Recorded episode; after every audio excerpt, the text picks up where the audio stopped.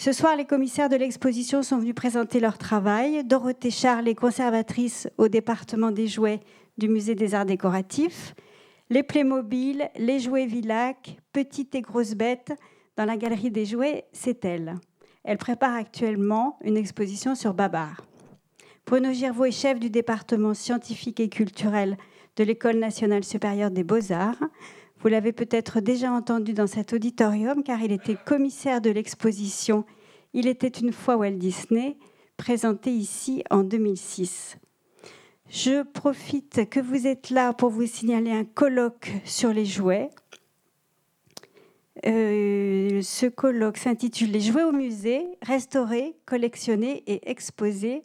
Il aura lieu les 15 et 16 décembre à l'auditorium de l'INP.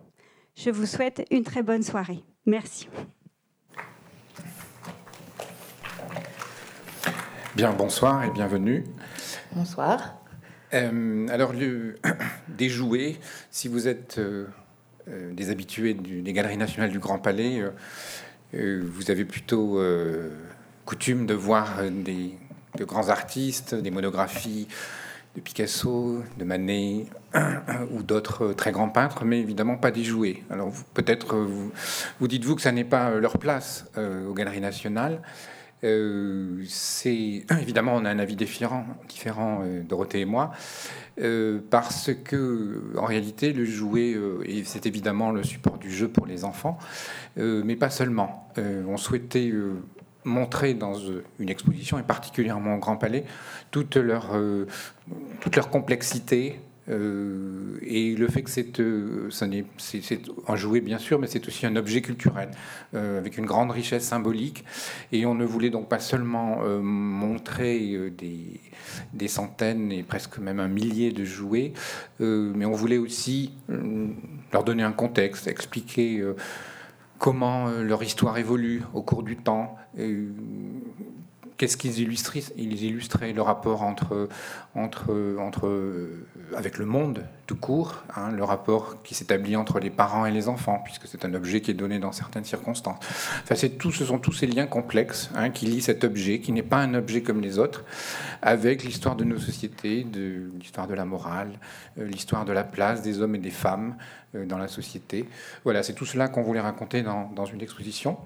On va, Dorothée et moi, vous faire euh, un résumé de l'exposition avec des points de vue un petit peu différents de ce que euh, vous pourrez euh, voir si vous, l'avez, si vous avez déjà vu l'exposition, que vous, que vous verrez plus tard, pour apporter d'autres commentaires que ceux que vous pourrez connaître en faisant la visite. Voilà, je vais céder la parole à, Dorothée, puisque cette exposition, elle est bicéphale, à deux voix, une femme, un homme, et c'était important particulièrement sur ce sujet.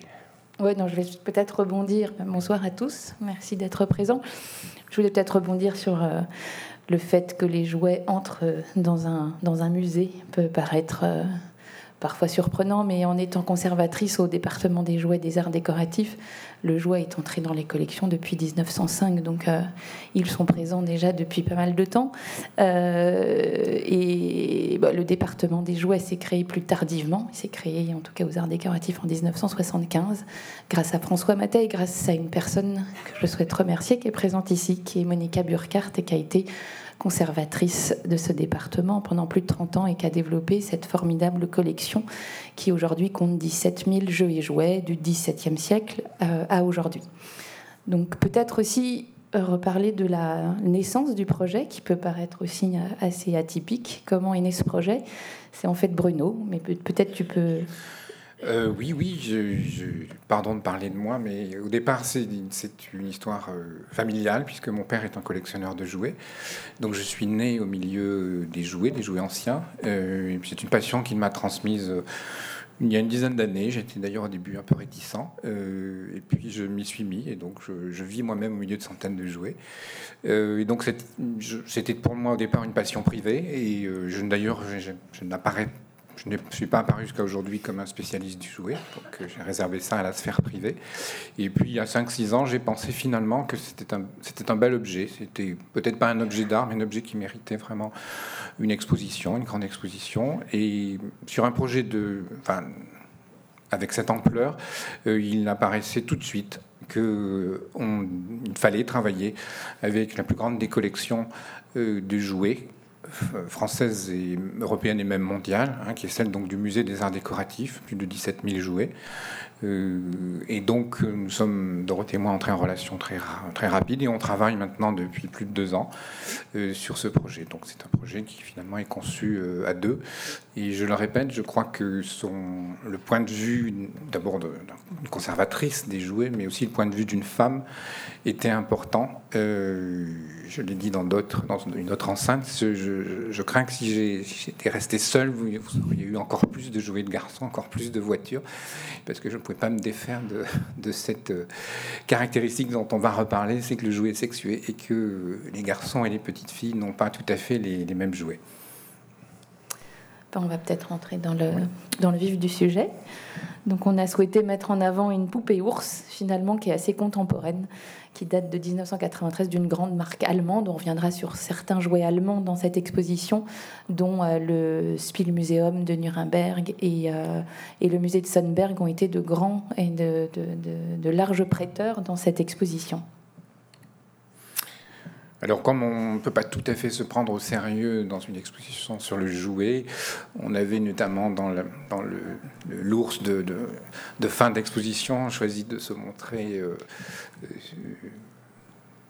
enfant et avec un jouet. Donc euh, voilà, on est, on, est commissaire aujourd'hui, on est conservateur, mais on a été nous aussi enfants. Ça signifie que c'est un objet aussi qui crée une très forte nostalgie et on le constate hein, quand on écoute les gens qui visitent, quel que soit leur âge, tout de suite, c'est un objet qui évoque euh, des souvenirs, euh, en général plutôt bons. Voilà, donc c'est un clin d'œil. nous avons aussi euh, eu des jouets entre les mains.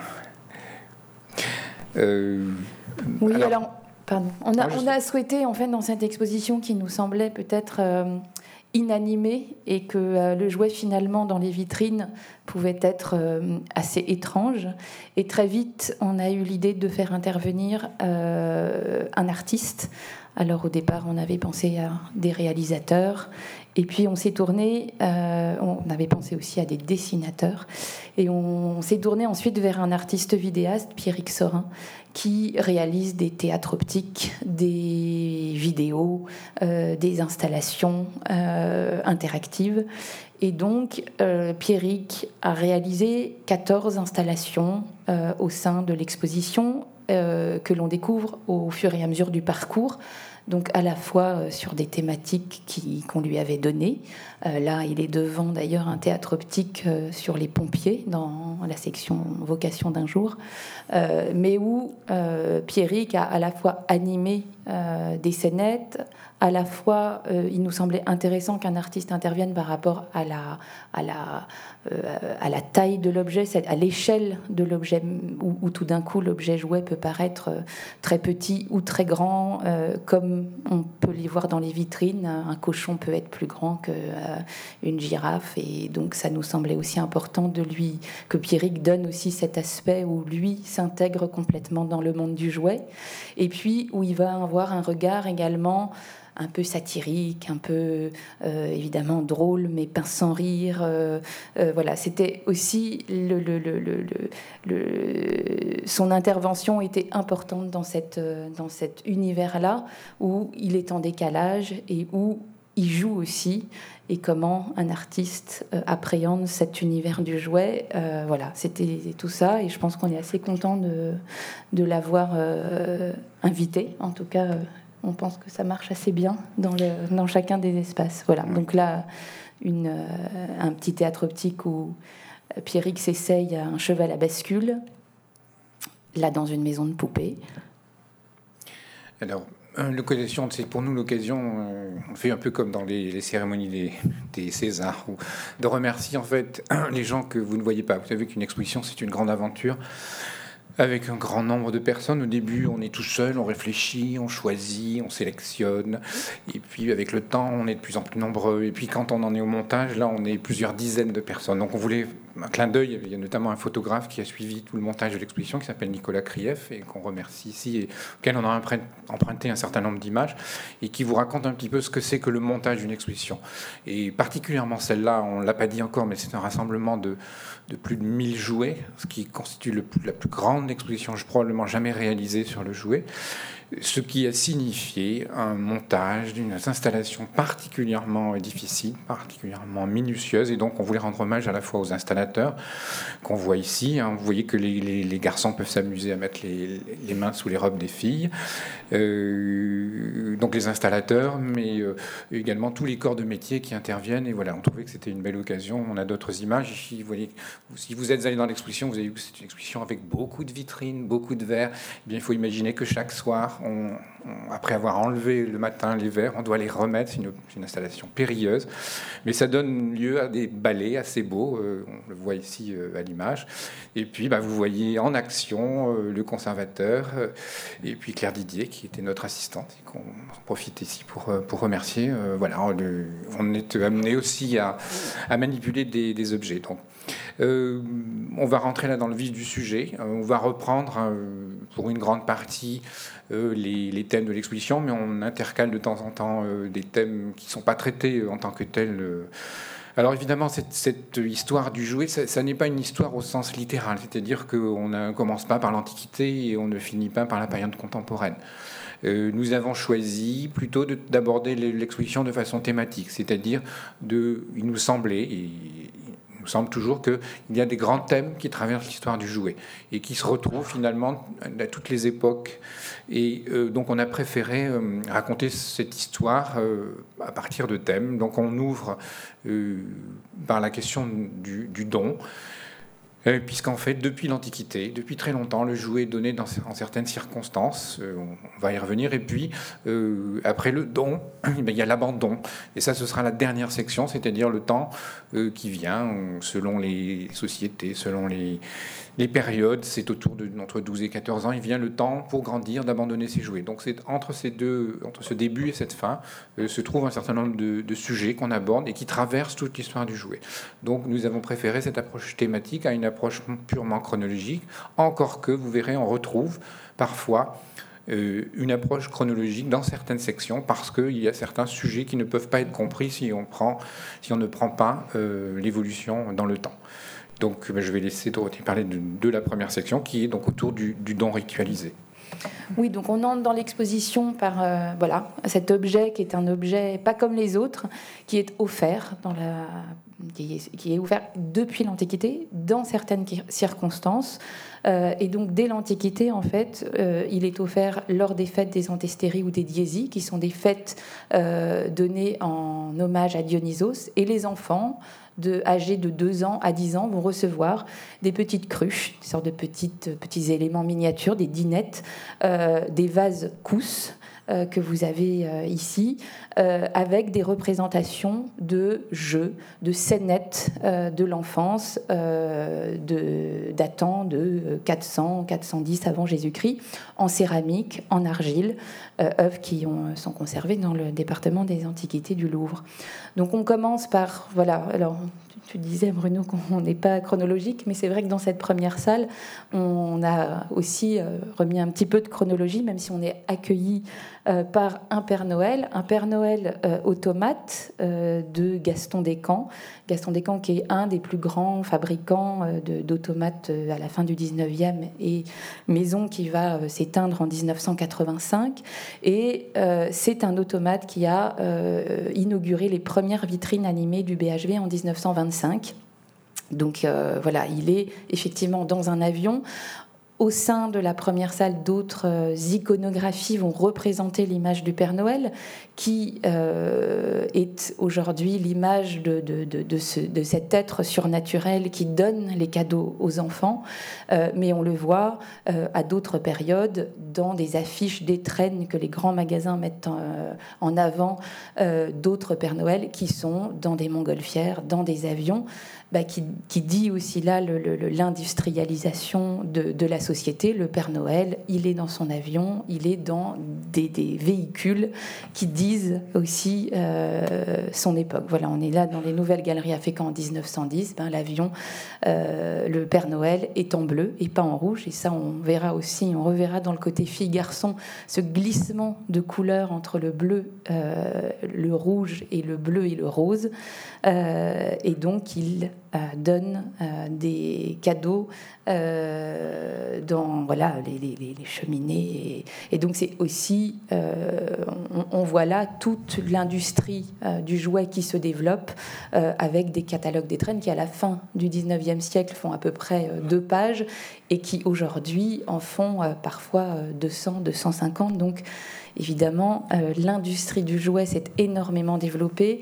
Stephen Klein, dans le catalogue et dans un des essais, parle qu'un enfant a à peu près 300 jouets, euh, que le, chiffre d'affaires mondial du jouet euh, est de 80 milliards d'euros. Donc voilà, on est aussi dans une commercialisation de cet objet jouet qui en fait aussi un objet euh, tout à fait euh, particulier.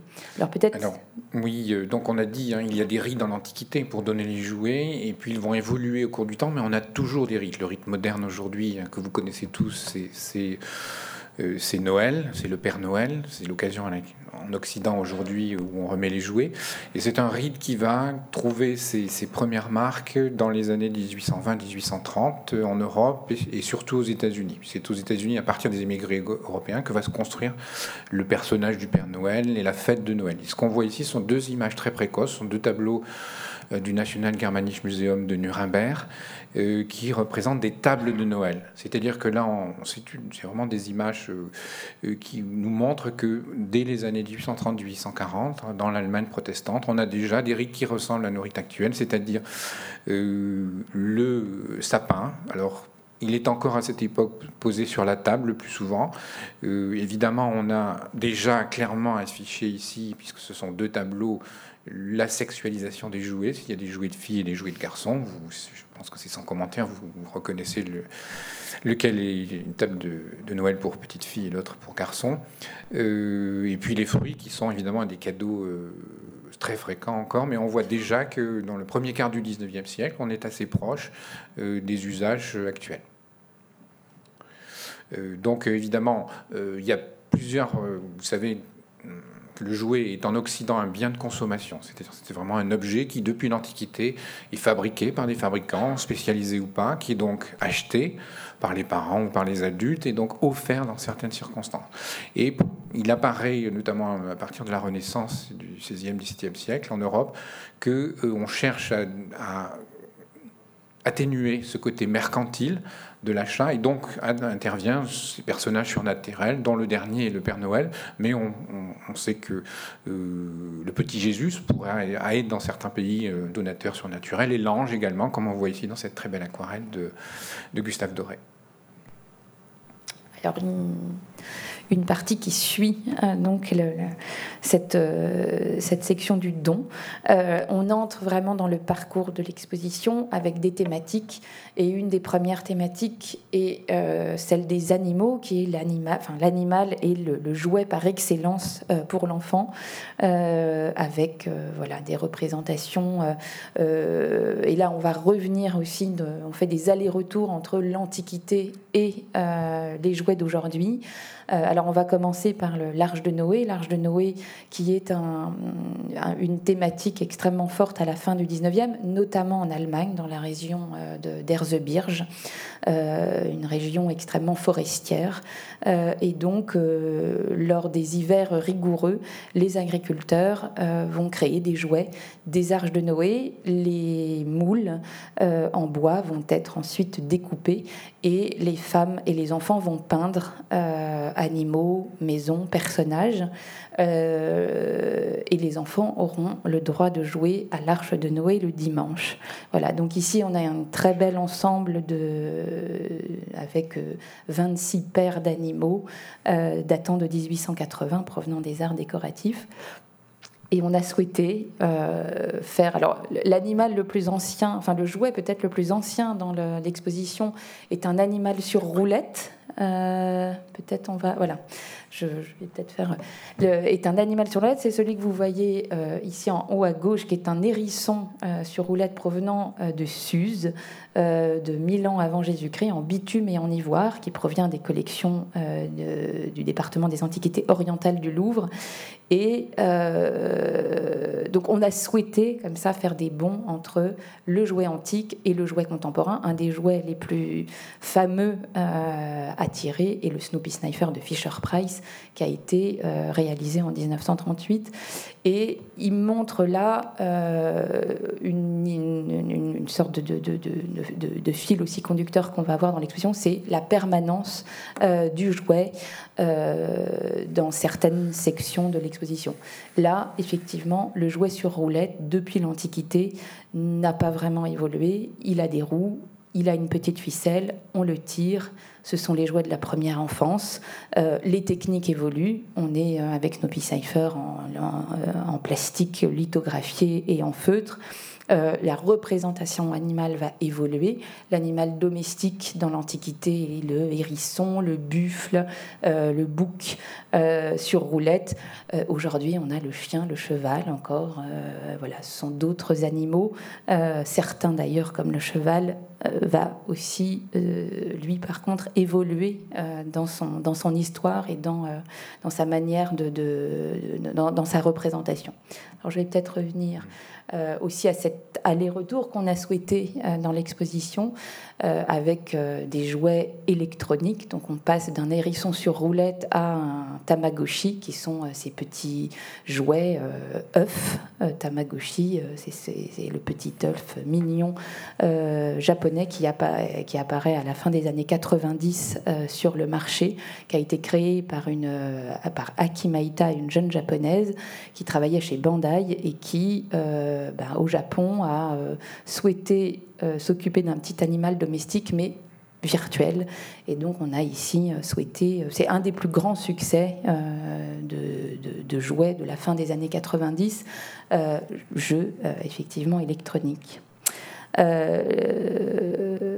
autre jouet star de Noël dernier est le Zouzoupet, et donc c'est aussi tout cet univers de, mini-monde, de collectionner euh, les figurines euh, qui apparaît, euh, ce depuis un certain temps, puisqu'on collectionnait aussi les soldats en plomb et que on, essayait de, reproduire des armées entières dans, les chambres d'enfants.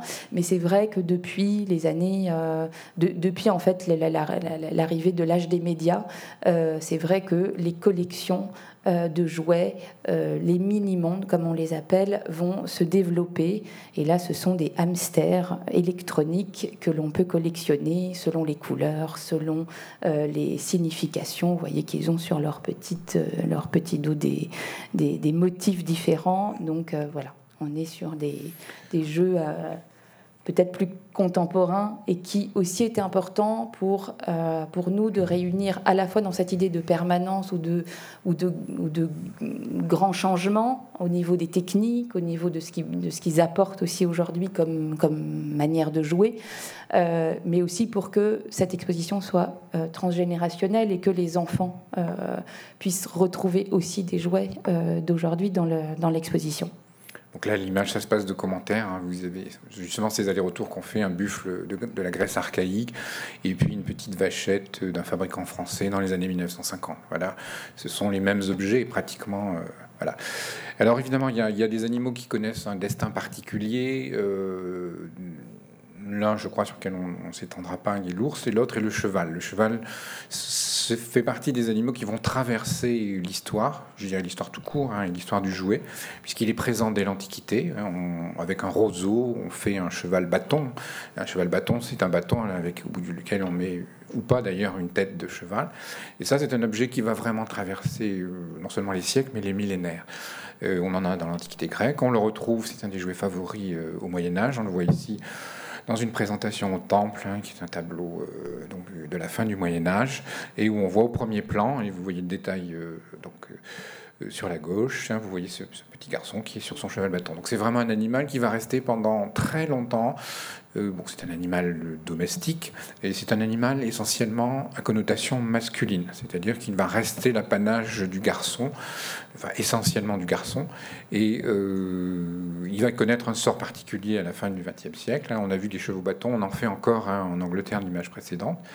on décline le cheval sous toutes les formes, un cheval qui tire une charrette ici, un magnifique jouet euh, le Noble, qui est une des grandes fabriques françaises autour de 1900, euh, donc, qui étaient des chevaux euh, faits en peau, en véritable peau. C'est un, très grand jouet qui fait presque un mètre de long. de grands attelages. Hein. On a vu que l'Allemagne était un pays, des grands pays fabricants du jouet. Ça, c'est un attelage aussi qui, approche le mètre de long, qui de la firme Lutz, hein, qui est une des grandes firmes allemandes. donc des jouets spectaculaires peut-être regarder la suite. Euh, le cheval est aussi, je le disais, hein, essentiellement un aspect euh, destiné plutôt aux garçons, un aspect masculin, euh, et notamment dans la figurine guerrière. Hein. le cheval, c'est l'attribut du chevalier, donc c'est presque une arme. Hein. on voit un objet extrêmement rare donc sur la partie gauche de l'image, qui est un petit cavalier de plomb trouvé dans le lit de la Seine à la fin du 19e siècle et qui est aujourd'hui donc conservé au musée de Cluny, un objet très précieux et on voit bien que évidemment les formes, les matériaux ont changé, mais à droite vous avez un jouet d'un fabricant français actuel, Papo, euh, qui euh, voilà en PVC donc en plastique, euh, le thème est quasiment le même, bien que les formes changent. le cheval va connaître un sort donc particulier, c'est que en gros à partir de dès le début du XXe siècle et, plus encore au tournant, enfin, au milieu du XXe siècle, va, va, perdre son statut à la fois guerrier, mais également il n'est plus euh, le cheval de l'agriculteur. Donc il va se, pardonnez-moi l'expression, se démasculiniser et il va passer euh, du côté des filles. il va être l'objet de l'attention euh, des petites filles. ici, on voit évidemment un des grands, grands standards du jouet qui est donc My Little Pony, mon petit poney de, chez Hasbro, donc qui est un des grands fabricants, et on voit comment son statut a complètement changé. C'est un petit cheval qui dispose de toute une, de toute une série d'accessoires pour le peigner. Donc il a une belle crinière qu'on peut, peut, peut peigner. Et donc on voit bien que maintenant c'est l'objet d'attention des, petites filles. Et euh, ça se traduit aussi dans le jeu vidéo, puisqu'on on a des jeux euh, notamment comme celui qu'on voit à l'écran, euh, à partir d'une championne, je dis bien une championne, donc une femme euh, cavalière, Alexandra Lederman, donc qui a développé Nintendo a développé toute une série de, a jeux autour du cheval, d'élever son cheval, de en prendre soin. donc c'est vraiment, on est dans des occupations altruistes et qui sont plutôt destinées aux petites filles. On voit comment le statut d'un animal peut changer au cours, cours du temps. Alors c'est vrai qu'on peut peut-être s'arrêter juste sur euh, le jeu vidéo aussi qu'on a souhaité intégrer dès le début de l'exposition, même si une exposition sur le jeu vidéo va s'ouvrir dans quelques jours dans d'autres salles du, Grand Palais, mais là où ils reprennent une histoire du jeu vidéo. Mais on a souhaité en fait intégrer dès le début quelques jeux vidéo euh, qui permettait aussi de voir comment euh, le jeu vidéo euh, s'est aussi beaucoup inspiré du monde du jouet pour créer euh, bah, des jeux animés. Euh, donc là, ben, on avait, euh, ça nous permettait aussi d'aller jusqu'à cette histoire du jeu vidéo sur l'histoire du cheval. Mais par exemple, dans la section des filles et des maisons de poupées, on a intégré aussi les Sims, qui sont voilà, un jeu vidéo où on va décorer son intérieur, choisir sa maison, son appartement, choisir les, les personnages qu'on va intégrer à l'intérieur. Et c'est finalement, ça prend ses sources dans l'objet jouet on, compose sa maison de poupées, on va y intégrer euh, des, poupées et on va faire que, euh, voilà, on va jouer à l'intérieur euh, de cet objet. Donc là, il est effectivement transposé dans un jeu vidéo animé, mais il prend ses sources dans, dans l'objet jouet. Alors, évidemment des ah petits clins d'œil. On voit le cheval ici, mais il est, dans, il est traduit dans un jouet mécanique qui a été assez célèbre, hein, qui au départ euh, est un petit garçon qui, sur un cheval mécanique qui s'appelle l'intrépide jockey du fabricant Fernand Martin, on va y revenir. Euh, la particularité, là on voit bien que le jouet peut suivre l'histoire avec un petit H, encore que c'est un événement important, dont on fait d'ailleurs, on célèbre plutôt l'anniversaire cette année, et qui est le vol de la Joconde en 1911. Vous savez qu'elle a été volée, elle a disparu pendant trois ans. Et donc Fernand Martin, qui, suivait de près l'actualité, donc le fabricant du jouet, euh, a juste, euh, en 1911, glissé euh, sous le bras de son petit jockey une reproduction de la Joconde. Et c'est devenu un jouet, le vol de la Joconde. On voit que voilà, l'histoire se traduit parfois littéralement dans le jouet. Alors on, a euh, dans l'exposition veillé à des équilibres. il faut savoir que le jouet, on ne parle pas de jouet par milliers, mais de jouet par milliards dans l'histoire du, jouet de l'Occident. Et donc on avait des difficultés pour faire des sélections, euh, veiller à ce qu'il y ait à la fois des jouets exceptionnels, des jouets plus modestes. Euh, et puis il fallait tenir compte du fait que nous sommes au Grand Palais, donc un lieu, on l'a dit, plutôt consacré aux arts plastiques et aux beaux-arts. donc on a des jouets qui sont surreprésenté, si on peut dire, par rapport à, l'histoire du jouet, et notamment les jouets d'artistes. Euh, donc, je, ben, je, vais laisser Dorothée en présenter euh, quelques-uns. Alors, jouets d'artistes, effectivement, peut-être aussi dire euh, artistes, ce sont à la fois des illustrateurs, à la fois des peintres, euh, des sculpteurs. Donc on va retrouver des couturiers, des couturières. Euh, voilà, ce sont sous cette dénomination euh, de jouets d'artistes que l'on a créé cette petite section pour la conférence. ici, on est devant un ensemble d'un illustrateur fameux, Benjamin Rabier, qui a créé Gédéon, qui a aussi créé la vache et qui a réalisé à la naissance de sa fille un ensemble en 1916-1917 euh, d'animaux de, la ferme en bois qui a été fabriqué par un fabricant français, Passera et Radiguet à l'époque. Euh, et donc c'est un ensemble euh, d'animaux qui ont la particularité de pouvoir s'animer, en tout cas avec juste les ailes qui montent ou qui descendent pour les canards, les oreilles du lapin qui montent ou qui descendent, et tout d'un coup l'animal s'anime par ces petits mouvements d'ailes ou de ou de ou de ou d'oreilles.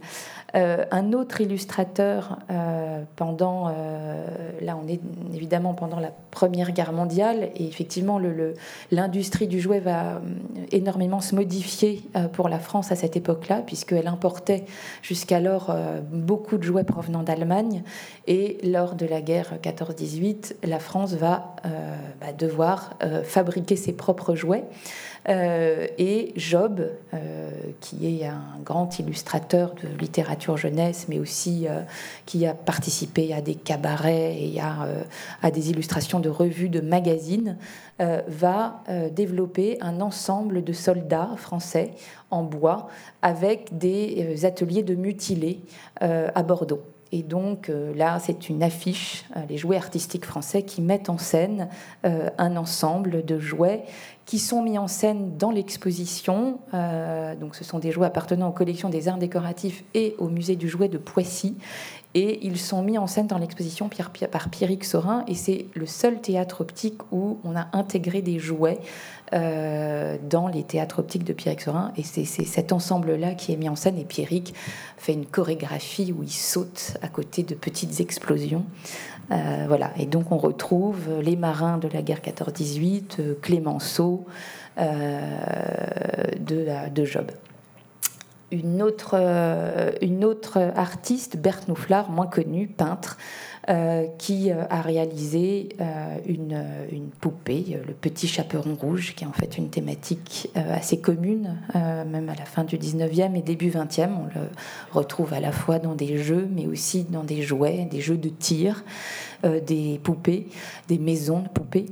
Et donc on a ici une très jolie poupée en composition tissu euh, euh, avec son petit panier en osier, sa galette, son petit pot de beurre. Euh, et donc elle a réalisé, elle, un ensemble de poupées qui a été très peu diffusé parce qu'elle n'a pas trouvé de fabricants à l'époque qui ont permis une grande diffusion de ses jouets peut-être tu veux parler de oui, Alexandre Calder. une des images qui manque. Euh, oui, Calder, évidemment, vous, le savez peut-être, mais il, a au début de sa carrière euh, fait un certain nombre de jouets en bois, de jouets mécaniques, qu'il a vraiment conçus pour être fabriqués de façon industrielle. Et ce qu'on a à l'image, sont, il en manque malheureusement, ce sont, des prototypes de ces jouets qui ont été diffusés aux États-Unis à la fin des années 20. Et euh, donc voilà comment un artiste peut d'ailleurs prendre en compte, d'ailleurs dans sa production artistique, des jouets, puisqu'il les a exposés euh, dans ses expositions d'œuvres. Et puis euh, évidemment, on n'en a pas d'image là, mais vous savez qu'une de ses œuvres majeures, hein, le, le, cirque, il l'a composé au tout départ hein, de la conception euh, à partir d'éléments d'un des, femmes, du plus fameux cirque qui est d'ailleurs représenté euh, dans l'exposition, qui est le cirque Chenut. Il a commencé à travailler sur, cette œuvre-là à partir euh, de figurines de, cirque Chenut. Alors l'autre évidemment équilibre qu'il fallait trouver dans l'exposition, je, je l'ai déjà mentionné, c'est entre les jouets, entre les jouets exceptionnels euh, ce qu'on a peu l'habitude de voir et que très peu d'enfants ont eu en main, et puis des jouets plus modestes. Euh, évidemment, là aussi, étant aux Galeries nationales du Grand Palais, on voulait évidemment, c'est une trop belle occasion hein, pour ne pas rassembler quelques-uns des, des, jouets très très euh, très rares. Et donc, donc, on a une série de, de, jouets qui sont celui qu'on a à l'image là est une est une armure de Louis XIII enfants. Hein, donc ça veut dire qu'on prépare déjà les, garçons et particulièrement les nobles et les princes à l'art de la guerre. Et voilà, donc c'est un jouet, mais on voit bien que c'est un jouet qui nous conduit vers une pratique adulte euh, de la guerre. Euh, bah, peut-être Dorothée, tu connais. Bah oui, on est dans la même idée là de euh, la vocation du fils de Napoléon III était effectivement d'aller conquérir et de chevaucher euh, son cheval dès sa toute petite enfance. Un cheval euh, extrêmement luxueux, en bronze, en peau de poulain, en cuir, en ivoire, avec de la soie brodée, donc qui, font partie des collections d'Émile Hermès et qui ont donc été, qui, ont, a appartenu au, fils de Napoléon III tout comme euh, voilà d'autres jouets d'exception, la fameuse France et Marianne euh, et son trousseau offert euh, lors du voyage de la reine d'Angleterre et du roi en 1938 en France, et toutes les industries du luxe françaises se sont euh, voilà, réunies pour réaliser ces deux poupées représentant France et Marianne, habillées par les plus grands couturiers de l'époque. On a à gauche une robe de Jean Patou, à droite une robe de Madeleine Vionnet, avec des bijoux de Cartier, euh, des gants euh, de chez Hermès, une, boîte, une boîte à gants d'Alexandrine, un des grands euh, aussi fabricants euh, gantiers euh, de l'époque.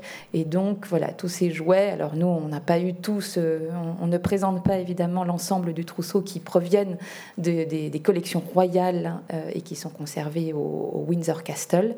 mais nous avons effectivement aussi la malle qui nous a été prêtée de cet ensemble assez exceptionnel. Alors, ce sont des poupées qui n'ont pratiquement pas servi euh, aux, princesses, euh, Margaret et Elisabeth, euh, parce que très vite, ce sont des jouets qui ont voyagé et qui ont permis de, de, réunir des fonds pour des associations caritatives. S'ajoutait à, cette, à cet ensemble une voiture où les deux poupées pouvaient se, pouvaient se promener avec leur, leur euh, propriétaire. Donc c'est une roadster euh, traction, mais que l'on a exposée dans la section garçon, mais qui appartenait aussi à, cet ensemble de poupées et de, et, et de magnifiques tenues. Dans les jouets d'exception plutôt pour les garçons, encore que le carrosse qu'on a, on pouvait aussi bien les petites filles que les petits garçons pouvaient y monter. Euh, donc voilà, ça c'est un objet évidemment spectaculaire, un, grand objet hein, qui fait plus de 2 mètres euh, de long, qui était euh, dans toute cette famille de chariots-charrettes qui étaient tirés soit par des chiens, soit par des chèvres, soit pour les plus lourds par des poneys ou par de véritables chevaux, ou pour les plus légers, parfois même par d'autres petits garçons ou petites filles. Donc ça, c'est une, carrosse donc de type, enfin, qui est une sorte de chinoiserie hein, du Second Empire, qui est conservé au musée de Compiègne et dont on dit, mais sans en avoir l'assurance, hein, qu'il a pu aussi être utilisé par le prince impérial, donc le, le, fils de Napoléon III, dont on a déjà vu des jouets, et dont il y a plusieurs jouets dans l'exposition. Alors l'autre objet qui suit et qui est vraiment l'un des clous de l'exposition, qui est aussi et qui appartient aussi aux collections royales donc d'Élisabeth II et qui vient pour la première fois euh, en France, de même que tous les autres jouets royaux, c'est la fameuse Aston Martin DB5, euh, donc offert pour le prince Andrew donc euh, à la reine d'Angleterre, donc Élisabeth II, lors d'une visite de l'usine Aston Martin hein, au milieu des années 60. Alors la particularité de cette voiture, hein, c'est donc c'est une voiture dans laquelle le prince Andrew pouvait monter avec un petit moteur électrique, et c'est la réplique de la voiture de James Bond qui apparaît pour la première fois dans le film Goldfinger en 1964. Et là où le raffinement est poussé jusqu'au bout, c'est que cette voiture, pour ceux qui ont vu Goldfinger, euh, disposait euh, de toute une série de gadgets, de et notamment des plaques minéralogiques qui tournent, un écran par balle qui se lève quand on appuie sur un bouton, enfin tous les attributs de la voiture d'un espion, et eh bien en fait il se retrouve sur ce jouet. C'est-à-dire que ça en fait vraiment un jouet exceptionnel qui n'a aucun équivalent. Les petits garçons, dont je suis d'ailleurs, ont eu en revanche un modèle réduit d'une marque anglaise fameuse qui s'appelle Corgi Toys, et euh, c'est plutôt ce modèle-là que tous ont connu, et non pas celui-là qui est vraiment euh, absolument unique. Donc là, nous reprenons le fil euh, de l'exposition, ce qui est donc la, troisième salle dans l'exposition, et qui est aussi un des grands thèmes de l'histoire du jouet. Alors, il n'est illustré dans l'exposition que par des jouets à partir du milieu du 19e siècle, mais on sait qu'il existe des automates dès l'Antiquité. Évidemment, là, on n'en conserve aucun exemple. Euh, les automates sont la forme la plus élaborée, puisqu'ils ont, des fonctions, et on en voit l'image, hein, c'est un automate de de Gustave Vichy, qui est un des plus grands fabricants français. Euh, les automates ont des fonctions assez élaborées, qui peuvent aller jusqu'à 10, 12 mouvements différents. Ils sont en général de grande taille. Ils étaient d'ailleurs à l'époque, au moment de leur construction, déjà coûteux.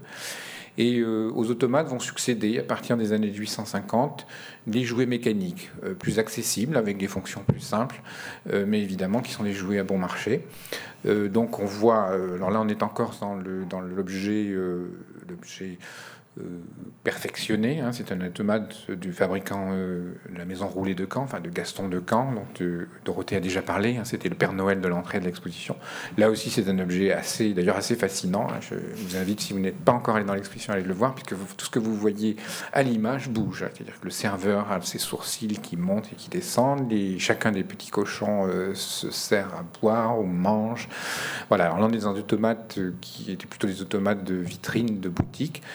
Qui sont donc à la limite du jouet, mais ce sont les mêmes fabricants hein, qui font ces automates et qui font des jouets plus, plus accessibles.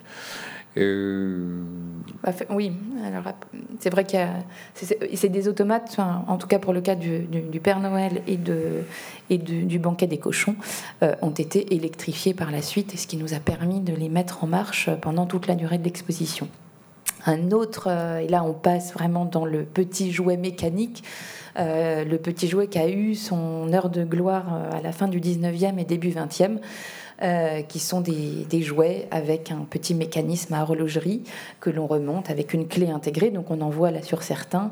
et donc Fernand Martin a développé avec son œil à la fois satirique, à la fois drôle, un peu un Pierrick Sorin de l'époque, un ensemble de petits personnages à la fois représentant les petits métiers de Paris. Euh, donc on a la balayeuse, la, le chantonneau, le charcutier, le petit livreur, euh, l'avocat, le, serveur de, café. Euh, et puis, évidemment, un univers aussi beaucoup plus large ensemble, qu'on a pu réunir grâce aux collections du Musée des Arts et Métiers. Euh, et qui euh, ont la plus grande collection des jouets Fernand Martin, euh, qui à l'époque, en fait, à la fin du 19e, produisait plus de 800 000 jouets. C'était des jouets que l'on trouvait à la fois dans les bains-blotteries, les bazars, les petits marchés, qui étaient vraiment des jouets très peu coûteux et qui se vendaient à des milliers d'exemplaires. voilà, le jouet à l'opposé de, des France et Marianne et de l'Aston Martin. Voilà, des jouets beaucoup plus populaires à l'époque qui, qui sont présents dans l'exposition. En, sachant qu'aujourd'hui, ces jouets Fernand Martin sont extrêmement prisés des collectionneurs et pour certains, comme le vol de la Joconde, peuvent atteindre des prix très élevés.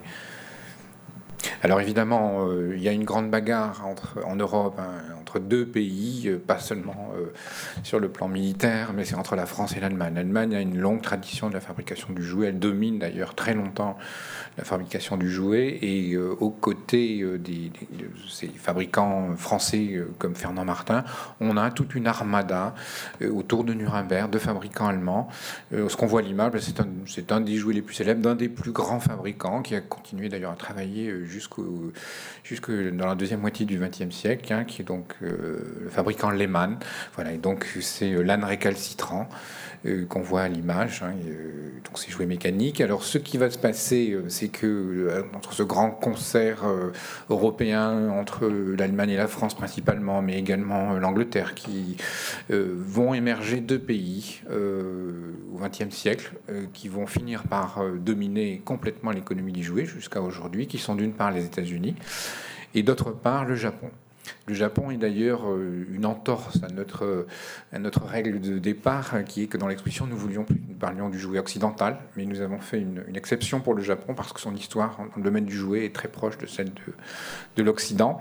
Et donc, à partir de, dès, les, dès le début du XXe siècle, mais surtout après la Seconde Guerre mondiale, va se développer une fabrication de jouets mécaniques. Euh, donc ici, on voit un jouet d'ailleurs assez rare, hein, qui appartient au Victorian Albert Museum, très joli petit euh, théâtre de marionnettes mécaniques avec des petits personnages en celluloïd, le reste étant euh, en métal.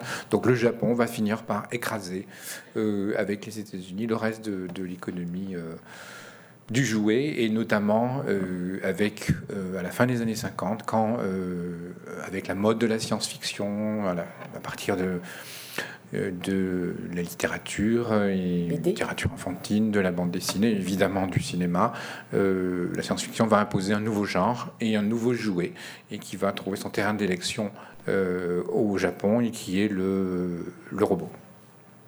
Oui, le robot, alors on parlait de jouets d'exception, là pour le coup on est aussi devant une pièce assez rare, euh, cinq exemplaires dans le monde, un robot produit à 500 exemplaires euh, qui se vend à 80 000 euros, le Machine Man, euh, qui voilà, est peut-être le, grand héros de la section des robots.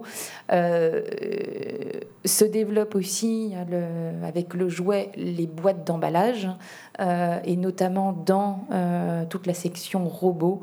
Euh, l'illustration et toutes les, boîtes euh, ont, créé un nouveau graphisme euh, dans, ce, dans ce domaine et ont été extrêmement novateurs. Voilà, un autre robot poussin, alors lui pour le coup beaucoup plus, hein, qui a été extrêmement, enfin fabriqué en, en série d'une marque japonaise Yoneya, tout lithographié avec sa petite clé intégrée. Et puis, on arrive jusqu'au robot d'aujourd'hui, développé par euh, Mark Tildens, qui a intégré euh, la NASA et qui a développé euh, voilà, le, le, le, robot Sapien, qui est un, ce, robot que vous voyez à gauche de l'écran, en noir et blanc, qui a développé ça en 2003.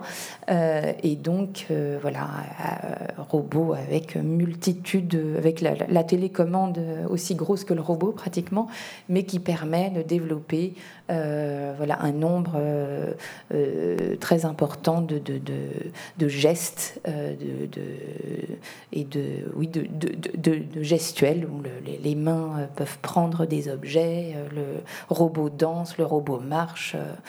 et puis récemment, ça, son pendant féminin, Fémisapien, qui n'a pas de télécommande et qui s'anime par le tactile. Donc là aussi, on entre déjà dans une différence entre fille et garçon. Le garçon, euh, on le télécommande, mais la fille, on, y touche. Euh, peut-être aussi dans cette section qui est assez particulière puisque ce sont des jouets en fait qui s'animent euh, par des mécanismes. Donc on l'a vu, mécanisme horlogerie, euh, mécanisme électrifié pour les automates aujourd'hui et, et, en tout cas à pile pour les, tout ce qui était robots japonais jusqu'à aujourd'hui.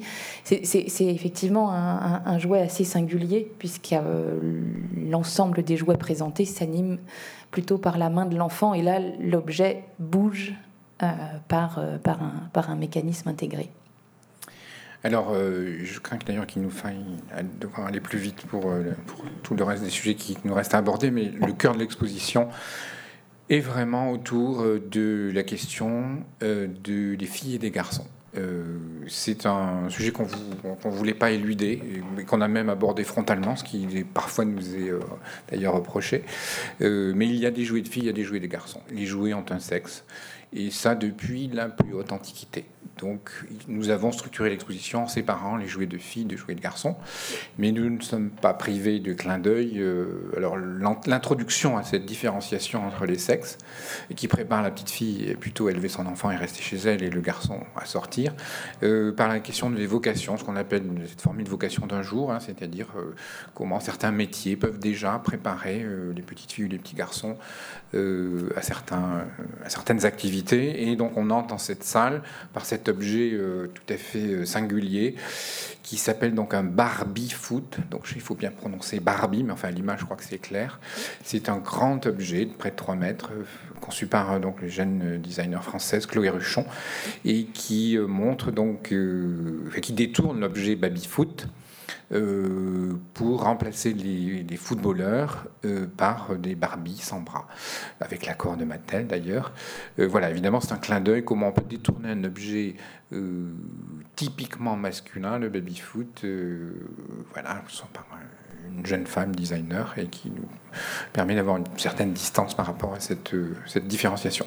Donc il y a plusieurs métiers hein, qui font qui jalonne l'histoire du jouet. Et au 19e siècle, deux métiers vont se dégager, qui sont pour les petites filles, en sachant que, comme on le voit l'image, c'est un métier d'ailleurs au départ masculin, hein, c'est celui d'instituteur d'institutrice, de maîtresse d'école. Donc on a toute une série de jouets développés sur ce thème. Euh, qui euh, donc montre des classes avec toute une série d'accessoires. Le métier évidemment roi pendant très longtemps, ce n'est plus le cas aujourd'hui puisque aujourd'hui c'est plutôt le footballeur qui a le, qui euh, attire les petits garçons, c'est le métier de pompier. Hein, donc un métier héroïque, un métier de dépassement de soi. Et on voit l'image ici un des jouets les plus célèbres dans ce, domaine, qui est l'autopompe Citroën, puisque André Citroën avait voulu, à partir de la fin des années 20, de concevoir euh, des jouets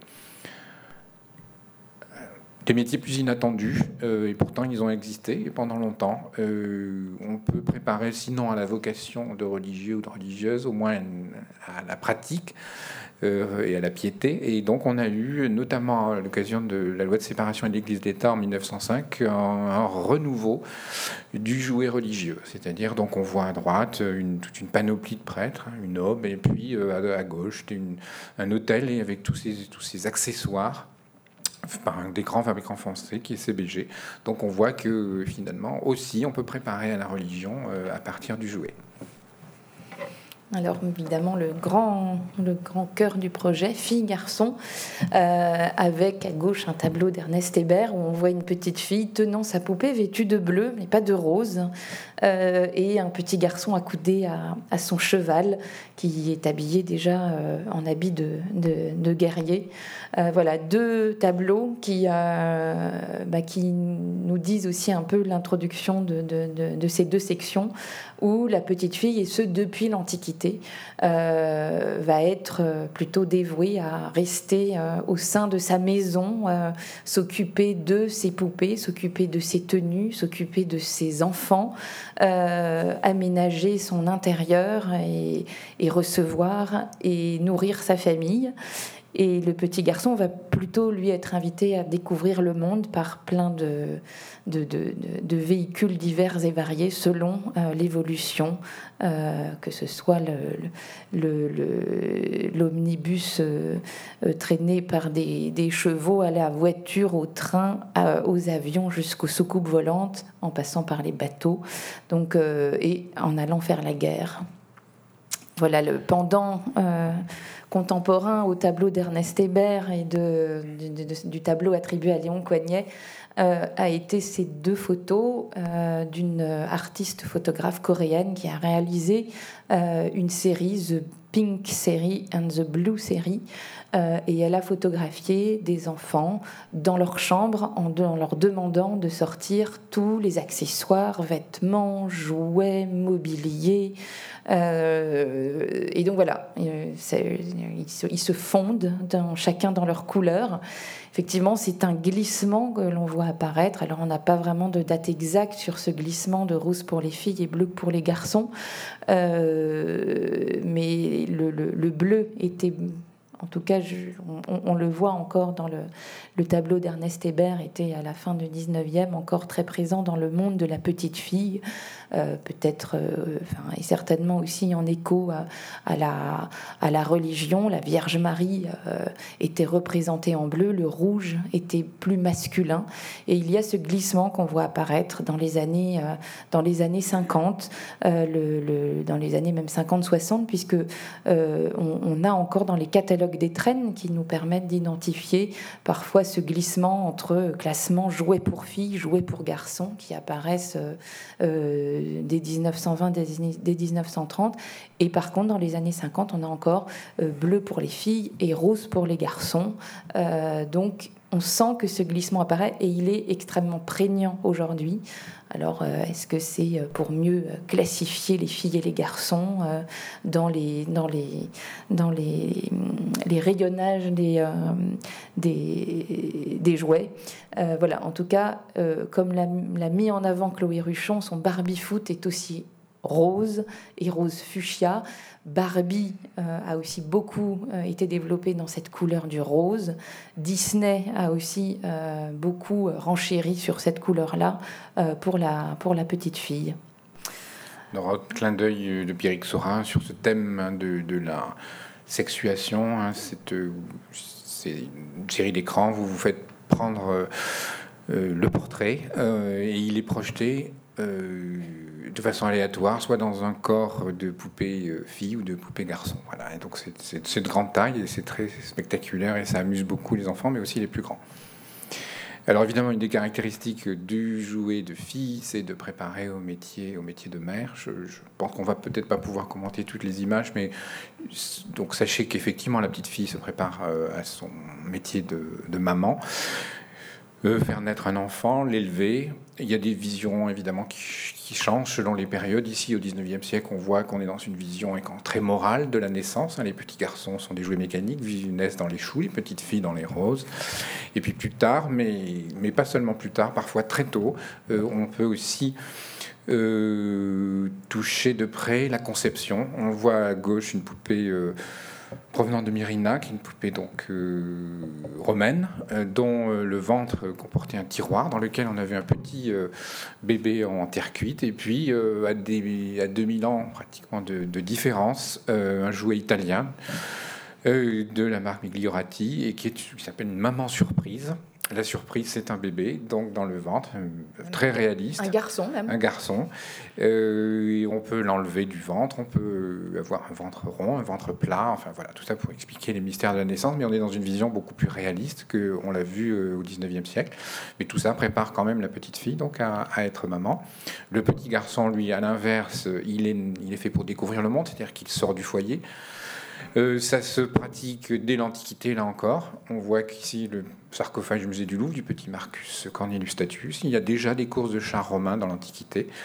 Et on le reproduit ici avec son char, euh, à l'image de celui probablement de, son père. Et on organisait des courses de chars.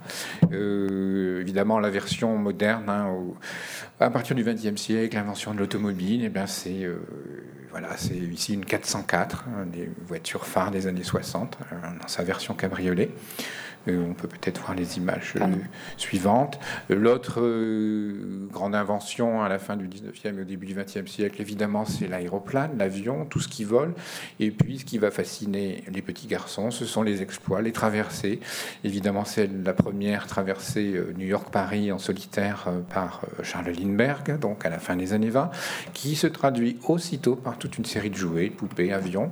Et puis, la dernière frontière, on peut passer à l'image suivante c'est l'espace, c'est la dernière frontière avec les programmes spatiaux dans les années 1960 programmes russes, programmes américains, et qui vont évidemment, euh, à partir soit de soucoupes tout à fait imaginaires, ou au contraire de, jouets très réalistes qui reproduisent des modules spatiaux. Voilà, c'est la dernière frontière pour, euh, pour les petits garçons.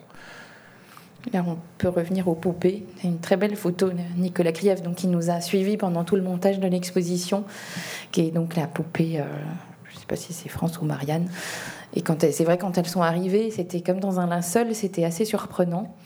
Euh, donc euh, oui, le, monde de la poupée euh, est un, un, monde aussi de grande recherche technique euh, où les fabricants, euh, à la fin du 19e siècle, vont se succéder, euh, que ce soit Jumeaux, Bru, Steiner, des fabricants français, allemands, vont développer des poupées en essayant de reproduire le, plus, le, visage le plus vrai possible. Les yeux sont en les, ce sont des vrais cheveux. Euh, les tenues euh, et les trousseaux sont euh, extrêmement soignés. donc voilà, on a mis ensemble un tableau de Giraudet d'une petite fille paysanne que moi je trouve très émouvant, qui tient sa petite poupée de chiffon, peut-être faite par sa maman, son papa, trouvé qu'elle sert très tendrement et très fortement dans sa main, et à côté, euh, une poupée euh, euh, de la fin du 19e en céramique textile beaucoup plus précieuse, mais qui a des airs de cette petite poupée en chiffon, et qui a déjà sa petite tête en porcelaine, et, la, mode, en fait, qui véhicule aussi la mode de, de l'époque. Alors le corps de la poupée a été un peu une surprise pour nous dans sa permanence depuis euh, l'Antiquité jusqu'à euh, la poupée Barbie. Euh, et donc voilà, les corps, les corps nus, qui ne sont finalement pas si nombreux dans l'exposition, puisque les poupées sont souvent vendues habillées, mais là elles sont un peu déshabillées. la poupée de Corinthe en terre cuite, articulée ou en os, ou une poupée de Thuringe en tilleul sculpté datant du 16e jusqu'à la poupée articulée du Tyrol de la fin du 19e. Voilà, ce sont des corps qui sont euh, à peu près identiques, une taille, des seins, un pubis marqué, des, un corps très longiligne. Euh, voilà, le temps passe, mais la représentation du corps féminin, alors peut-être idéalisé, est euh, une permanence. voilà. Et là, on, on revient sur une poupée beaucoup plus extraordinaire, une sorte de machine man de l'époque, puisque cinq exemplaires doivent exister dans le monde. Cette poupée est conservée au Musée national de Monaco. Et en fait, sur son, sur son cou, euh, en porcelaine, sont intégrés euh, des stanopes, des bijoux stanopes, où, lorsqu'on les éclaire, euh, des vues de Paris, de Venise, la croix, mais scène euh, euh, la Vierge Marie euh, et, d'autres personnages religieux. donc voilà, c'est vraiment une poupée extrêmement rare, développée par donc Rochard et avec ce procédé de bijoux stanop d'autres représentations de poupées avec la fille d'Émile Zola, avec ces deux poupées qui sont probablement des, bébés jumeaux, hein, un grand fabricant français de l'époque. Et puis la bleuette, qui arrive en 1905, qui est peut-être un peu la préfiguration de la poupée Barbie. Elle fait, elle, 29 cm de haut, n'a pas changé euh, pendant euh, euh, jusqu'aux années 50, en tout cas par sa taille. Et la grande invention de cette poupée, elle est vendue, enfin elle n'est pas vendue, elle est offerte si on s'abonne à la semaine de Suzette.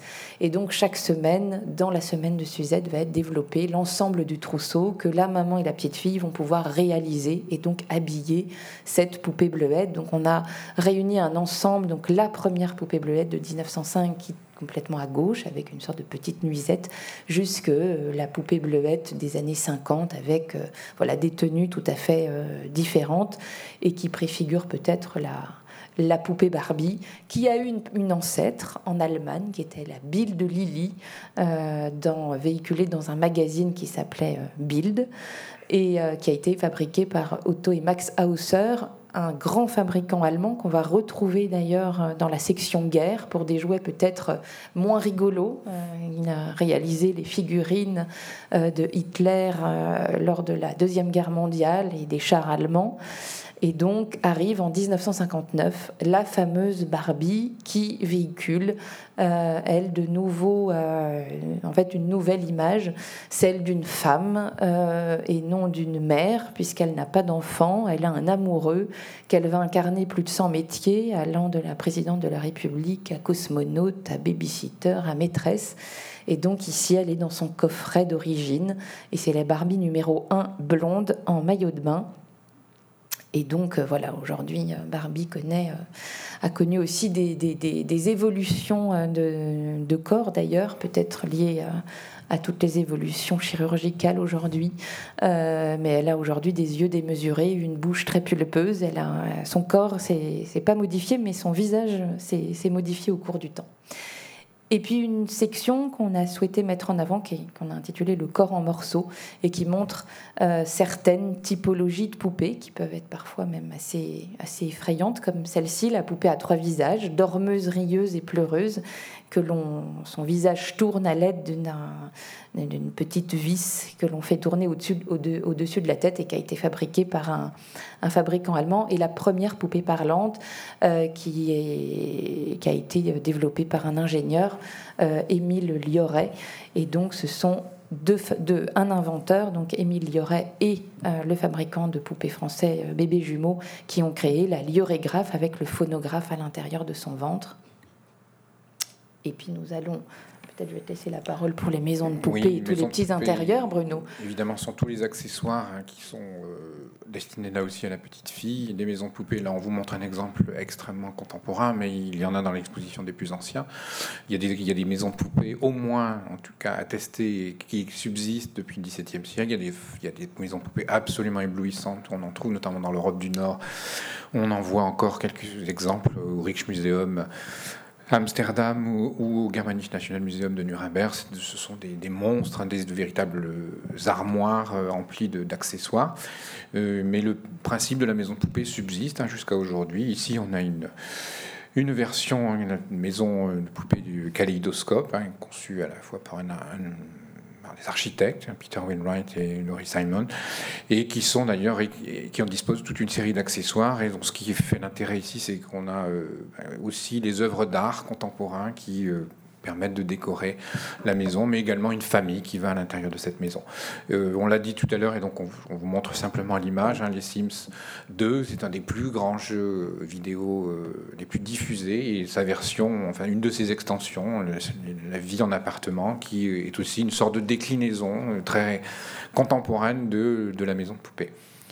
Euh, parmi, euh, on a intitulé ça les arts ménagers, qui est une notion qui apparaît dans les années 1950, hein, mais en fait, en réalité, c'est aussi un jouet extrêmement ancien. On n'en a pas l'image, mais on a du linette de l'Antiquité. Ici, c'est une linette très rare qui conserve au musée de Cluny, une linette en plomb. Euh, donc on voit bien que ce jouet existe de, tout temps et, de tout temps est destiné aux petites filles. On va peut-être voir les images suivantes. Hein. donc, Moi, j'aime beaucoup la brochette avec le poulet intégré qui est complètement qui est peut-être pas évident à l'image. Vous avez également la petite, euh, le petit grill avec les petits poissons qui sont posés sur le grill. Euh, il, y a des, il y a des jouets évidemment extrêmement raffinés euh, et notamment là aussi de tradition allemande qui sont des, des sortes de, de, sous-maisons de poupées qui sont donc les cuisines. Et donc on a autour de Nuremberg de magnifiques comme cette cuisine comme celle qu'on voit à l'image au 19e siècle Lord. Qui appartient au musée d'art décoratif. Évidemment, on peut suivre l'histoire des arts ménagers à travers le jouet, comme d'ailleurs on peut suivre beaucoup de choses à travers le jouet. Ici, c'est l'apparition de l'électroménager électrique, euh, les tout premiers. On est dans les années 50. On est aux États-Unis, évidemment, et puis ça arrivera euh, assez rapidement euh, en Europe. Et eh bien, le jouet traduit aussi ces évolutions, mais c'est quand même toujours la femme qui reste au foyer. donc, vous voyez que le jouet est, très conservateur dans la répartition des rôles entre hommes et femmes. Oui, puis elle s'appelle Dream Kitchen, donc on a besoin de rêver pour. Voilà, et en général, les cuisines portent des noms de petites filles pour bien comprendre. Alors, je pense que on va défiler rapidement les images sur euh, l'univers masculin. Pardon pour les garçons, mais comme on est en train de dépasser l'horaire, euh, sachez donc évidemment, hein, le, jouet masculin, on l'a dit, le petit garçon sort du foyer. Donc, tous les véhicules sont, vont se traduire en jouets. Hein. ils vont suivre l'évolution de la technologie, puisque c'est une autre des caractéristiques du jouet de garçon, c'est qu'on, c'est la maîtrise technologique du monde. Et donc on va voir, eh bien, quand on invente le vélo sous le Second Empire, ici un tricycle de type Michaud, un magnifique jouet. Euh, quand euh, longtemps l'attraction sera une attraction animale, donc ce sera des charrettes tirées par des chevaux. C'est un petit jouet populaire d'une grande marque française, CR. L'apparition du moteur à explosion, eh ben, c'est la moto. Là, on a des jouets les mécaniques les plus élaborés dans le domaine qui faisait un très grand nombre de figures. Le petit, motard, là, peut sortir, euh, lève la jambe, passe de l'autre côté de la moto. C'est un jouet allemand Arnold. La voiture, on suit l'histoire, le jouet automobile est en fait une sorte d'encyclopédie de, l'automobile. Donc, dès que l'auto est, est inventé, si on a une voiture tonneau, un jouet très rare, jouet français autour du, du, de 1900, et bien on va pouvoir décliner tous les véhicules. Là, un autre véhicule exceptionnel, donc d'un collectionneur particulier, euh, Patrick Pierron, qui est donc une voiture, un jouet Citroën. On en a parlé de ces fameux jouets Citroën. Celui-là, il est marqué euh, par une publicité d'un des plus grands magasins de jouets parisiens, qui est le Nain Bleu. Euh, on peut continuer à voir. Évidemment, euh, on a toutes les tailles de voitures. On a les voitures à pédales, on en a vu dans les jouets d'exception, mais on a aussi, et c'est une des particularités du jouet, automobile, des modèles réduits. Et il y a une échelle qui va s'imposer à partir des années 1940, qui est qu'on appelle le 1,43e. Et la grande marque qui va évidemment exploiter ce filon et qui jusqu'à aujourd'hui va rester extrêmement célèbre. C'est les images qu'on a donc à l'écran. Ce sont les jouets Dinky Toys, hein, des jouets fameux, des petites voitures en métal peint avec leur boîte très reconnaissable. Euh, évidemment, une des caractéristiques du jouet de garçon, c'est la compétition, c'est la course. Donc, on avait des courses de chars romains dans l'Antiquité. On a les toutes premières courses, euh, notamment comme celle-ci, euh, la Coupe Gordon Bennett, qui est des, premières grandes courses de constructeurs automobiles, eh bien, il y a un jouet. C'est un jouet du musée d'art décoratif. C'est un des jouets qui atteint des, prix vertigineux aujourd'hui. Un jouet mécanique, on peut peut-être voir les images. Avec une faute d'orthographe, en fait, c'est là aussi où le jouet est, euh, devient assez poétique parce que, en fait, la Coupe Gordon Bennett ne s'écrit pas avec un T, mais avec deux T. Donc, le fabricant a fait une faute d'orthographe sur la reproduction euh, sur la voiture. Ça, c'est une particularité du jouet sur dont on n'a pas parlé, mais du jouet est une vision, donne une vision du monde qui n'est pas tout à fait réaliste. Et c'est ce qui fait tout son charme et sa poésie, c'est qu'on est toujours à côté. Ça ressemble à, la réalité, c'est à côté de la réalité. C'est-à-dire que les couleurs ne sont pas les bonnes, les échelles ne sont pas les bonnes, les personnages dans la voiture sont trop grands ou au contraire trop petits. Voilà, c'est ce qui fait évidemment tout, tout le tout l'intérêt du jouet. Alors on déroule évidemment tous les grands jouets de garçons, les grands fabricants allemands comme Marklin, on voit ici, qui est un fabricant de trains et de gares. C'était déjà à l'époque des jouets exceptionnels d'une grande gare qui est donc dans l'exposition avec son train. Euh, bon, c'est des jouets qui faisaient rêver déjà il y a longtemps et qui font. Voilà, il y a des jouets emblématiques. On voit ici, je suis obligé de passer très rapidement, mais la Flèche d'Or a été à la fois un train mythique et un jouet mythique d'un des grands fabricants français, hein, qui est JEP. Évidemment, comme on suit l'histoire, et eh bien, on arrive aujourd'hui euh, avec Jouev, qui est un fabricant français d'une échelle, parce que c'est très compliqué le train, vous avez des échelles et avec des noms particuliers. Donc le HO, c'est une toute petite euh, échelle de train. Ici, bah, vous avez le TGV, la première version du TGV qui est donc mise en service en 1980. Elle est traduite en jouet. Les bateaux également sont évoqués, les bateaux euh, à voile, comme on voit ici, Bordin, des grands fabricants français de voiliers de bassin. Hein. C'est ces voiliers qu'on lance comme ça sur les bassins, les bassins du Luxembourg, des Tuileries ou dans toute autre ville française. Des jouets assez mouvant, comme on voit ici ce bateau tirer, hein, de fabrication allemande, autour des années 1850. Euh, vraiment, c'est l'essence du jouet ici. C'est vraiment On utilise à la fois des petits soldats euh, qu'on colle sur un pont, on met une petite poupée comme vigie, on écarie très sobrement, très, très rapidement un, morceau de bois pour faire la coque, une petite maison à l'extrémité, tout ça est peint. Voilà, c'est aujourd'hui un jouet très rare, c'est un, jouet très modeste, c'est un jouet, je trouve, c'est un jouet très émouvant. On continue, alors tout ce qui flotte, tout sous l'eau, sur l'eau, on a vu, on a aperçu euh, un sous-marin euh, JEP, le Nautilus, euh, le célèbre Nautilus, un très beau bateau qui reproduit un yacht euh, hein, qui est le Hohenzollern, c'est un le bateau du musée de la marine, ça sont, très beaux jouets. Un des must hein, pour les collectionneurs aujourd'hui, euh, qui est donc l'hydravion JEP. Là encore, vous voyez comment euh, un fabricant du jouet peut euh, être donné l'illusion de la réalité. En réalité, regardez les deux flotteurs, ce sont dans, chez la maison JEP, ce sont deux canaux JEP qui ont été transformés en flotteurs et adjoints à un avion qu'on fabriquait déjà par avant. Mais aujourd'hui, c'est un des grands, grands jouets de collectionneurs. Euh, et puis là encore, comme on a vu pour le TGV, eh bien, euh, une marque française, Joustra, une marque strasbourgeoise, hein, très, très connue, très puissante d'ailleurs, euh, jusqu'à il y a peu de temps, eh qui fait en jouer, télécommandé ou pas d'ailleurs, le Concorde. Voilà. L'autre grande caractéristique du jouet de garçon, on l'a dit, c'est la guerre. Hein. Il y a, on sort du foyer, ou bien euh, on fait la guerre. C'est l'antagonisme entre deux camps. Alors, selon qu'on est noble ou prince, ça prépare vraiment à une pratique réelle de la guerre, ou bien pour les autres, c'est juste euh, voilà cet antagonisme entre deux camps. Évidemment, le jouet guerrier va beaucoup suivre l'histoire. Euh, on le voit ici avec un jouet mécanique en bois qui nous raconte l'épopée napoléonienne, mais on va voir que le jouet va coller à tous les conflits, notamment les conflits européens. Évidemment, la grande. C'est vrai qu'on va retrouver dans la section guerre une, chronologie en fait euh, qu'on a qu'on a souhaité pour vraiment euh, euh, traduire ces conflits guerriers et comment on évolue aujourd'hui dans des conflits de guerre imaginaires, comment euh, la société voilà, a évolué, ne reproduit plus de, de, vrais conflits. On est vraiment dans les héros du bien et les héros du mal. Et donc on a souhaité remettre un peu de chronologie au sein de cette section. Donc là, on est dans la guerre de 1870, la bataille de Sedan. Alors vous voyez comment on peut comprendre que c'est un fabricant allemand puisque quand même la France est écrasée à Sedan, puis c'est la bataille de Sedan, vous vous reconnaissez facilement les Français, c'est ceux qui s'enfuient en courant, et les autres sont les Allemands. Donc on voit bien que les antagonismes et les, nationalismes sont très très lisibles à travers les jouets et la nationalité du fabricant. En 14-18, euh, même les catalogues d'étrennes rappellent aux enfants que leur pays est en guerre, avec des illustrateurs comme Poulbeau à gauche qui quand même fait une image extrêmement violente. Les enfants sont habillés en poilus et les, les jouets explosent euh, derrière, ou comme dans cette petite chambre d'enfants, euh, les enfants se réveillent avec un, canon braqué sur leur visage. Donc euh, même à l'intérieur des catalogues des traînes, on, mentionnait, souvenez-vous que votre pays est en guerre. Donc c'était vraiment dans, dans, aussi l'idée de leur dire... Ben, peut-être vous engagez-vous aussi plus tard comme petit soldat enfant, mais soldat, vrai soldat pour le futur. Alors là, c'est une histoire tout à fait singulière. Euh, Toto, la mascotte Toto, euh, qui euh, en fait est une poupée qui a été donnée à Louis Danton.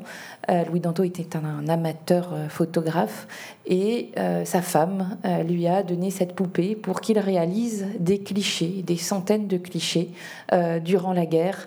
Et donc l'auteur a réalisé voilà, plusieurs albums, dont un que nous présentons dans l'exposition entre 1914 et 1915. Donc on voit effectivement Toto euh, assis avec euh, les soldats et masques à gaz, Toto assis sur un char. Donc, et ici, la poupée euh, assise qui a été donnée au musée de l'armée par la famille. Et voilà, il porte ce numéro 44 sur son képi, qui était le numéro du régiment de Louis Danton. Et en fait, euh, ni le musée de l'armée, ni Louis Danton, et ni sa femme euh, n'ont su en fait que cette poupée est certainement euh, à 99% une poupée qu'on appelle une poupée googly par rapport à ses yeux et son mécanisme, et qui est une poupée qui a été fabriquée par un fabricant allemand. Donc voilà, c'est le. Ironie de l'histoire. Ironie de l'histoire. Et puis une figure euh, très importante qui apparaît euh, en 1964 aux États-Unis, qui est la première poupée articulée euh, pour garçons, le G.I. Joe, qui va voilà, se, vêtir de toutes les, les, tenues pour représenter les, les, différentes armées américaines. Et puis, pendant la guerre du Vietnam, cette poupée va poser problème à, son fabricant Hasbro, qui va le transformer en un G.I. Joe aventurier.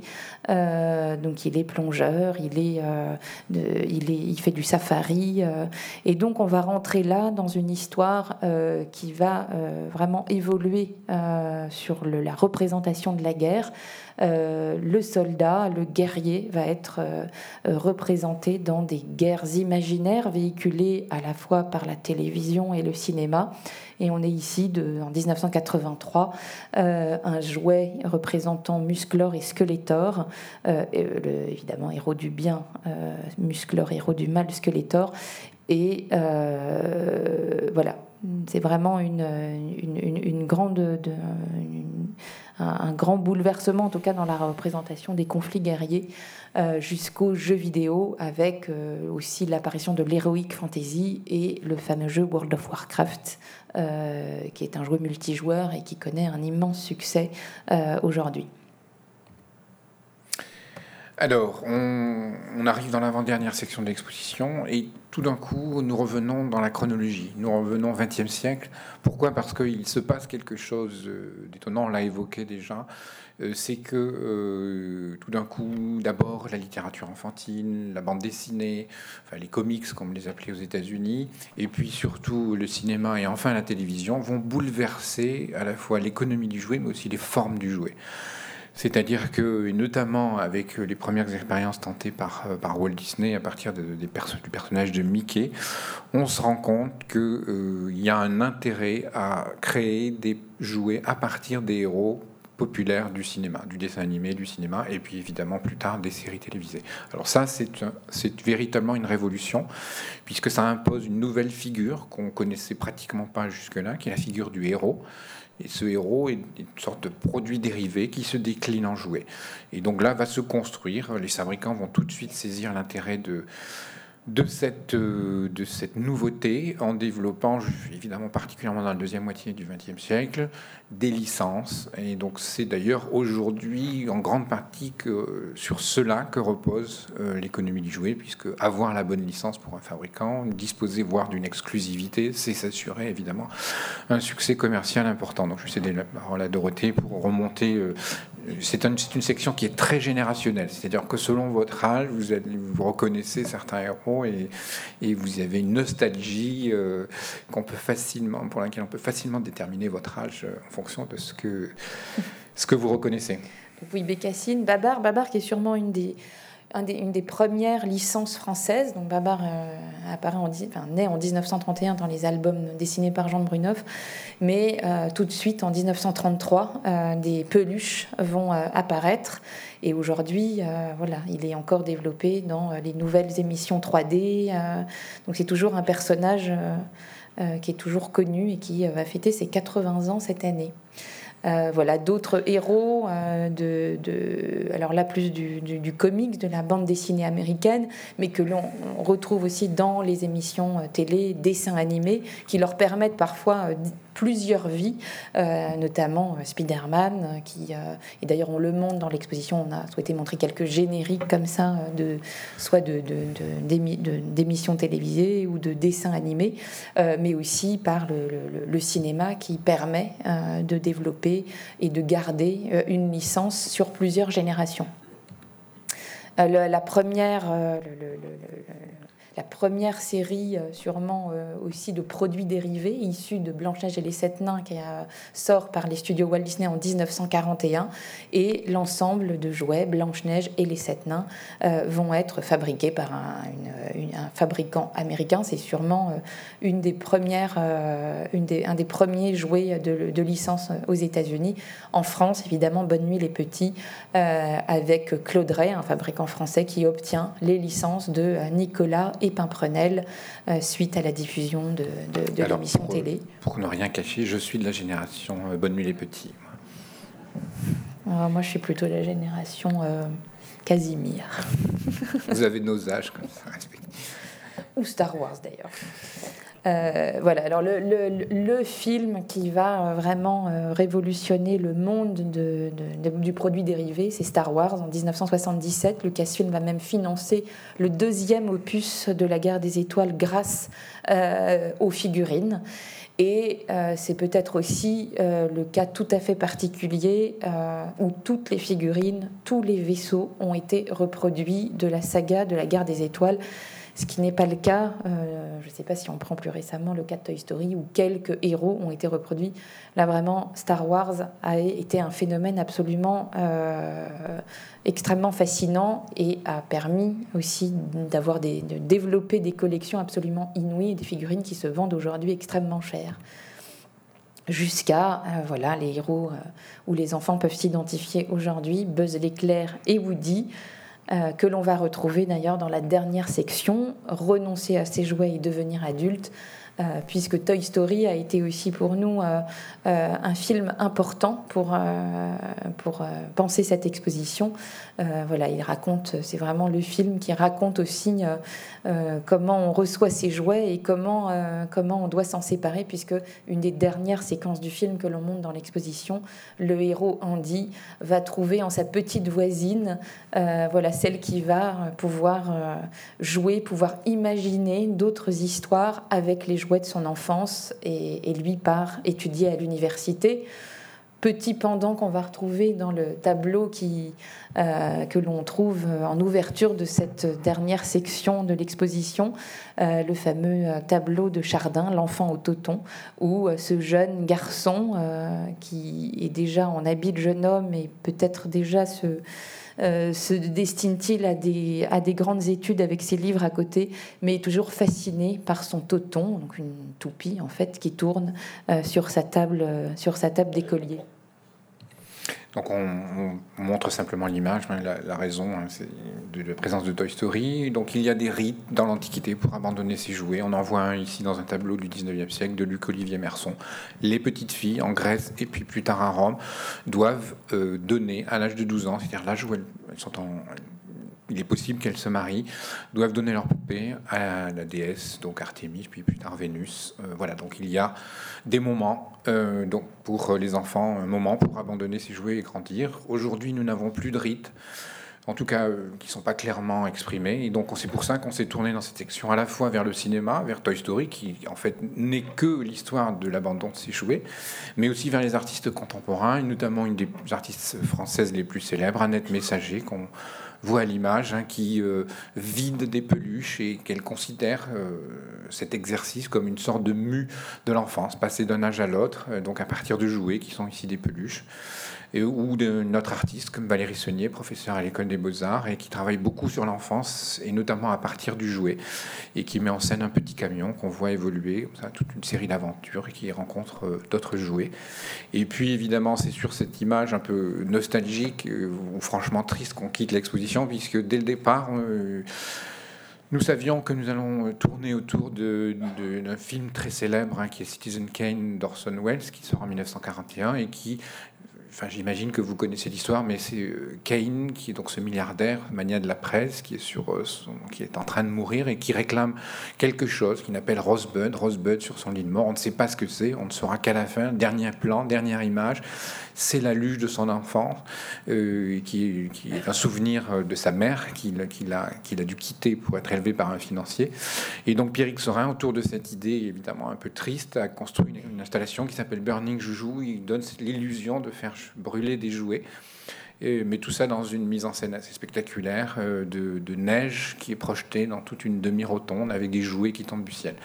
Voilà, donc il faut évidemment euh, euh, renoncer à ces jouets pour grandir. Ce n'est pas facile, particulièrement aujourd'hui. En revanche, probablement ce à quoi il ne faut pas renoncer, c'est la capacité d'imaginer un autre monde que celui dans lequel on vit. Et donc je pense que sans doute le jouet nous apprend cela, c'est qu'il faut être capable d'imaginer autre chose et de ne pas accepter le monde tel qu'il est. Et si on, à l'âge adulte, on probablement on ne joue plus. Euh, en tout cas, on peut garder à l'esprit euh, cette idée.